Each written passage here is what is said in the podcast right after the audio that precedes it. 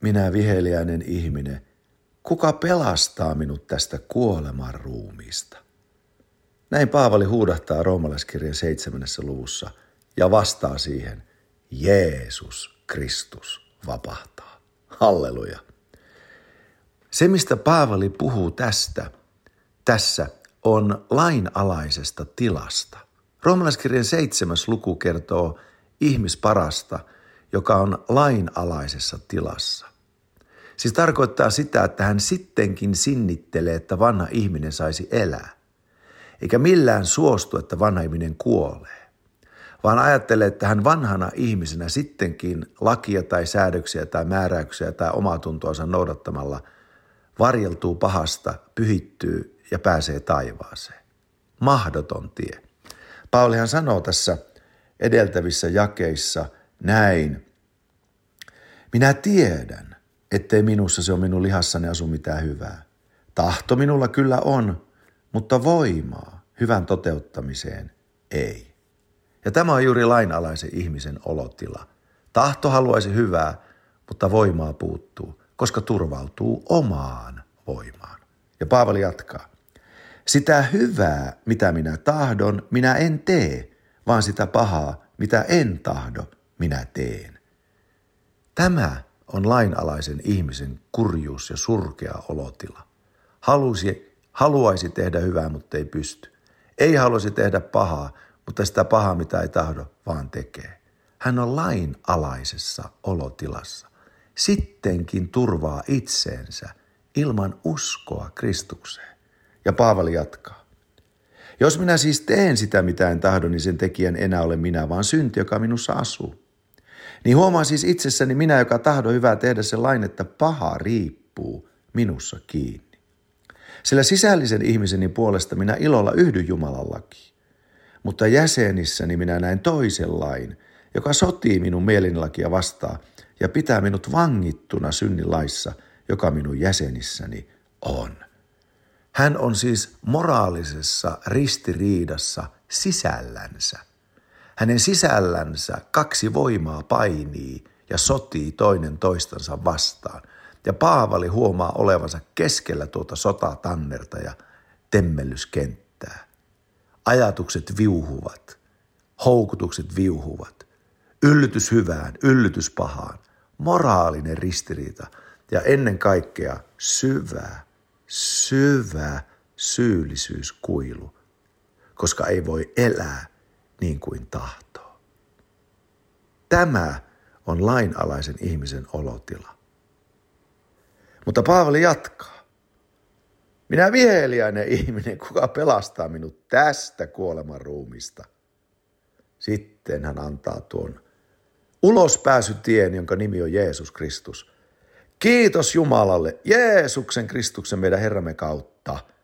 Niin minä siis tämmöisenäni siis lihan riippuessa läsnä ja kiinni, turmeluksen ollessa kuolevaisessa ruumissa. Tämmöisenäni palvelen mielellä Jumalan lakia, mutta lihalla synnillakia. Niin ei nyt siis ole mitään kadotustuomiota, tai niin kuin englantilainen sanoo, mitään tuomiota niille, jotka Kristuksen Jeesuksessa ovat. Sillä elämän hengen laki Kristuksessa Jeesuksessa – on vapauttanut sinut synnin ja kuolemanlaista. Sillä mikä laille oli mahdotonta, koska se oli lihan kautta heikoksi tullut, sen Jumala teki, lähettämällä oman poikansa syntisen lihan kaltaisuudessa ja synnin tähden, ja tuomitsemalla synnin lihassa, että lain vanhurskaus täytettäisiin meissä, jotka emme vailla lihan mukavaa hengen. Sillä niille, jotka elävät lihan mukaan lihan mieli, mutta niille, jotka elävät hengen mukaan hengen mieli, sillä lihan mieli on kuolema, mutta hengen mieli on elämä ja rauha. Sen tähden, että lihan mieli on vihollisuus Jumalaa vastaan, se ei alistu Jumalan lain alle, eikä se voikaan. Jotka lihan vallassa ovat, ne eivät voi olla Jumalalle otolliset. Mutta te ette ole lihan vallassa, vaan hengen, jos kerran Jumalan henki teissä asuu.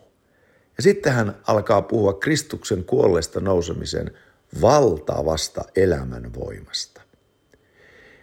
Jumala on Kristuksessa tehnyt tämän ihmeellisen työn, että me voimme ja saamme elää pyhää elämää Kristuksessa ilman minkäänlaista syyllisyyttä. Vapautettuna totaalisesti ja täydellisesti sisällämme olevasta konflikti- ja ristiriitatilanteesta.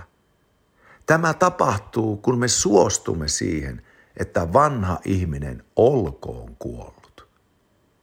Olkoon niin, että vanha ihmiseni yhdessä Kristuksen kanssa ristille naulittiin, niin kuin roomalaiskirja sanoo.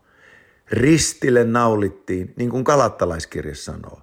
Ja minä kuolin yhdessä hänen kanssaan. Ja vanha ihmiseni kuoli. Olkoon niin. Tämä on hyvä. Mutta yhtä lailla minä uskon, että kun Kristus nousi kuolleista, minä nousin kuolleista yhdessä hänen kanssaan.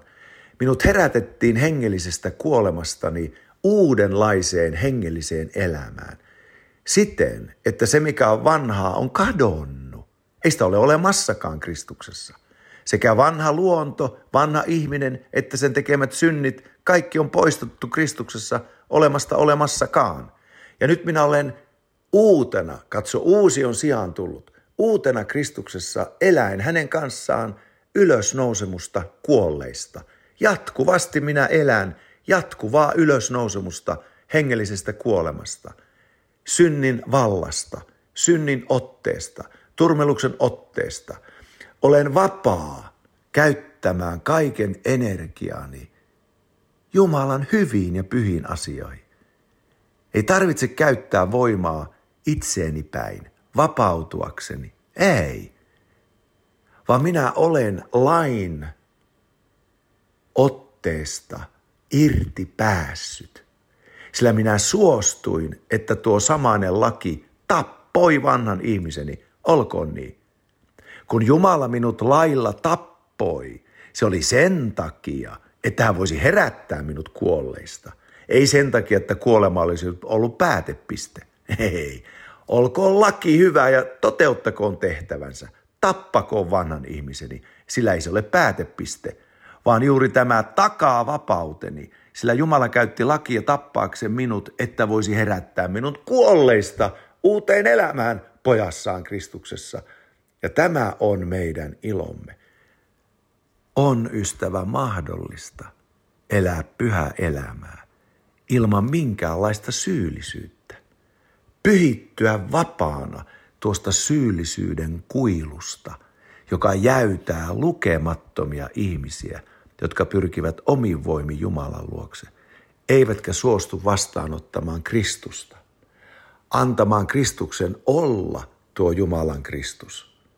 Ainoa tie Jumalan yhteyteen, ainoa, joka sovittaa synnin, ainoa, joka ottaa pois synnit, ainoa, joka kuolee kuolemani pois – Ainoa, joka herätetään kuolleesta minun herättämisekseni kuolleesta. Ainoa, joka voi antaa iankaikkisen elämän. Ja ainoa, joka voi antaa pyhän henkensä lain sijaan. Ja näin me olemme Jumalan voimalla puetut, Jeesuksen Kristuksen voiman vaatteella puettu. Ja tuo niin räätälöity, ihon myötäinen, pyhän hengen ylösnousumus asuu sinulle – että sä persoonallisella olentona, vapaana yksilönä elät omalla tavallasi pyhää elämää. Ilman minkäänlaista syyllisyyttä.